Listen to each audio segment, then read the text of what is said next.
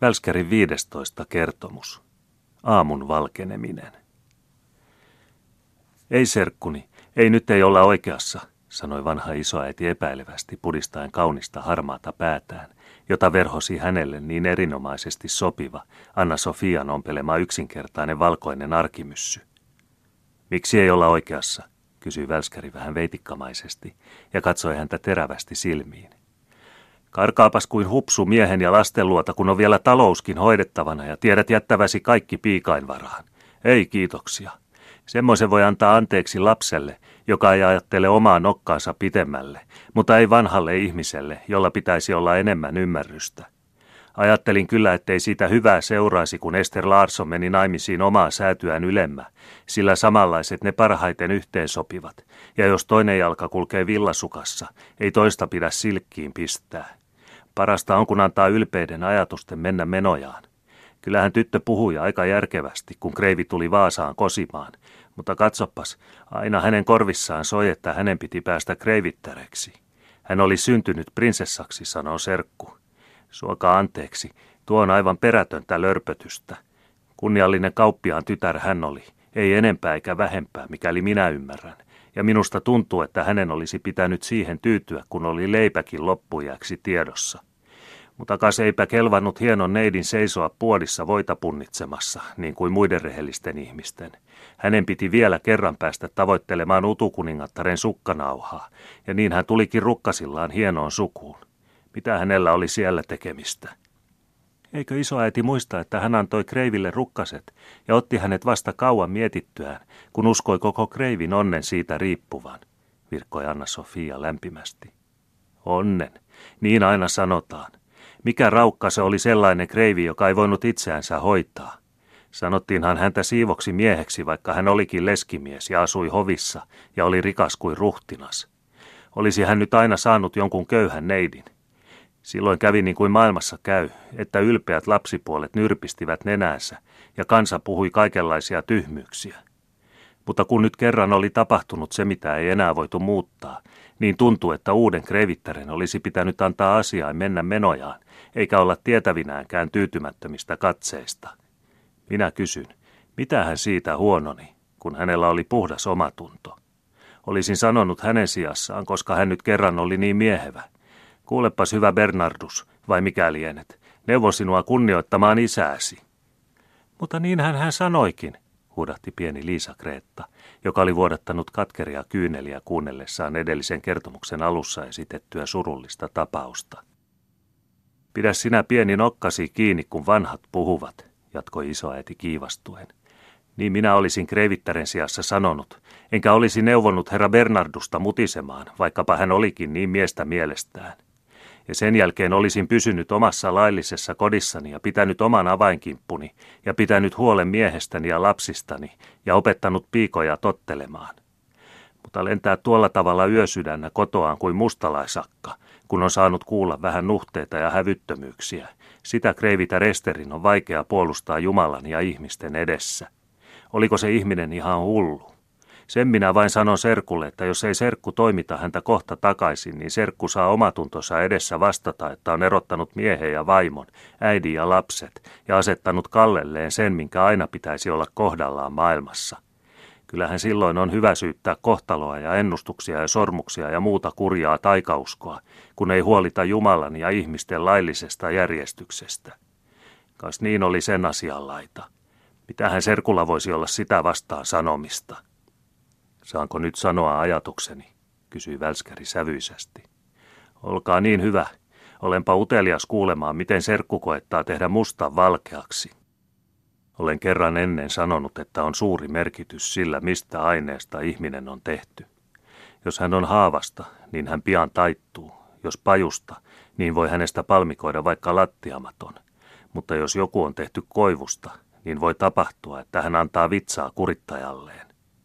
Ja minä arvelen, että meidän olisi jo pitänyt nähdä, mistä puusta Ester Larsson oli tehty. Hän tuli, eikä suinkaan ylpeydestä, korkeasukuisen Kreivin perheeseen, tavaten siellä vastassaan aikansa voimakkaimmat ennakkoluulot miltei täysikasvuisissa lapsipuolissaan. Jos hän olisi tuntenut heidät oikein, olisi hän alusta alkaen varustautunut heitä vastaan ja vaatinut itselleen oman pesän lapsipuolten tultua lailliseen ikään. Mutta hän luotti rakkauden voimaan, luotti siihen, että se voi luoda uuden maailman, ja olikin oikeassa, vaikka tosi vähän liian varhain, sillä uusi tapa tarvitsee monta sukupolvea itääkseen. Hän teki mitä suuret sielut tavallisesti tekevät – hän ei ryhtynyt minkäänlaisiin varokeinoihin, ja siten hän tuli riippuvaiseksi ennakkoluulosta, joka oli häntä itseään voimakkaampi. Tämä olisi voinut häiritä, mutta ei murtaa hänen onneaan, jos hänellä vain olisi ollut mies, joka olisi ollut kyllin voimakas hänen tähtensä uhmaamaan turhia ennakkoluuloja ja tukemaan häntä rautaisella kädellä. Mutta kreivi Karle Victor Bertelsöld oli yhtä heikko kuin hyvä. Hän häilyi itsekkäässä rakkaudessaan ihailemansa puolison ja jumaloimansa pojan välillä – hän ei nähnyt syvää juopaa, joka ammotti heidän välillään. Hän näki pinnan, eikä mitannut syvyyttä. Hän ei ymmärtänyt, mitä hänen puolisonsa kärsi. Tämä on ikävää, ajatteli hän, mutta kyllä se siitä paranee. Koetamme välttää kohtauksia, jotka vain saattavat meidät pahaan huutoon. Oli sekin mies, virkkoi isoäiti. Oli luullut Karle Viktor Bertelschöldia kunnon mieheksi, ja nythän hän käyttäytyy kuin mikäkin raukka – Eikö hän olisi voinut sanoa Bertrandukselleen tai mikä hän oli, tässä olen poika ja tässä on äitisi, ymmärrät hän. Tahtoni on, että osoitat äitipuolellesi kaikkea hänelle tulevaa kunnioitusta, ja sillä hyvä. Ja jos hän olisi sen sanonut, jatkoi Välskäri, ei hän olisi tehnyt sitäkään muun kuin näyn vuoksi, niin kuin hän nytkin vain näennäistä rauhaa saavuttaakseen koetti olla taipuvainen – mutta Greviter Ester oli niitä syviä luonteita, jotka eivät tyydy ulkonaiseen muotoon. Hän tahtoi totuutta. Kun hän sen tähden näki erehtyneensä rakkauden muureja murtavasta voimasta, niin hän valitsi keinon, joka oli sekä outo että kummastuttava, väkivaltainen ja tuskallinen, ja samalla semmoinen, joka piti murtaa muurit, mikäli se on ihmisten vallassa. Ja jos hän ei mitään muuta saavuttanutkaan, niin saavutti hän ainakin selvyyden.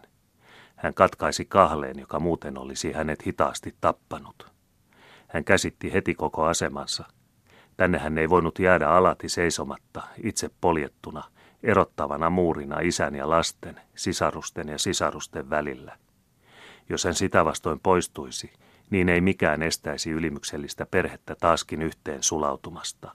Olen vihainen, niin vihainen Bernhardille, että tahtoisin häntä purra, huudahti Anna-Sofia. Paul Parka, Veera Parka, nyhkytti Liisa Kreetta. No, minä ennustan, että heidän äitinsä vielä palaa, kun ajattelee asiaa. Vai kuinka serkku? kysyi isoäiti. Mistä minä sen tiedän, virkkoi Välskäri. Ei juuri siltä näytä. Niin, Bertrandus on saanut kolauksen vehkeistään. Mutta mitä Pauliin tulee, jatkoi isoäiti, niin hän näyttää siivolta nuorukaiselta, vaikkakin liian romanttiselta antaa ampua itsensä kuoliaaksi ilkeä veljensä vuoksi. Se nyt oli kerrassaan ihmeellinen päähänpisto. Miten oikein lienee ollut kasvatuksenkaan laita, kun hän yhteen aikaan ajatteli niin jumalattomia asioita? Ei mahtanut poika saada tarpeeksi kuria katkismusta oppiakseen. Entä Larsson, se vanha kitupiikki? Saadaanpa vielä nähdä, että hän antaa tuon saksalaisen tohtorin peijata itseään. Se näyttää olevan vanha veitikka. Kuinka voi serkku uskotella meille, että ihminen voi elää 140 vuoden vanhaksi? Niin, sanoi Välskäri. Minä kerron vain, mitä muut ennen minua ovat luulleet. Sata vuotta sitten uskottiin elämän nesteeseen ja kullantekotaitoon aivan yhtä paljon kuin Karle 11 aikana noitiin. Juuri silloin, kun uusi valo koitti, pääsi pimeys taas hetkeksi valloilleen entistä mustempana. Kustaa kolmannen aikana valaisivat maailmaa luonnontieteet kuin uusi aamurusko. Aivan luonnollista oli, että vanha taikausko silloin leimahti uudelleen. Siihen aikaan polvistuivat ihmiset enemmän Kaliostron kuin Jumalan edessä. Ei koskaan ole alkemia uutterammin harjoitettu kuin juuri siihen aikaan, jolloin Scheele ja Bergman kantoivat kasteelle sen parempaa tytärtä kemiaa. Eivätkä ihmiset koskaan ole enemmän tavoitelleet elämän nestettä kuin Voltairin ja Holbachin opettaessa, että sielu on aine, joka häviää, kun ruumis häviää.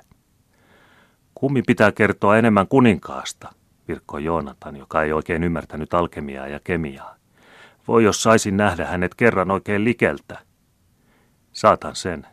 Tämän näköinen hän oli, virkkoi Välskäri, ja nosti poikaa korvista. tämän takertuessa vanhan sedän käsivarsiin.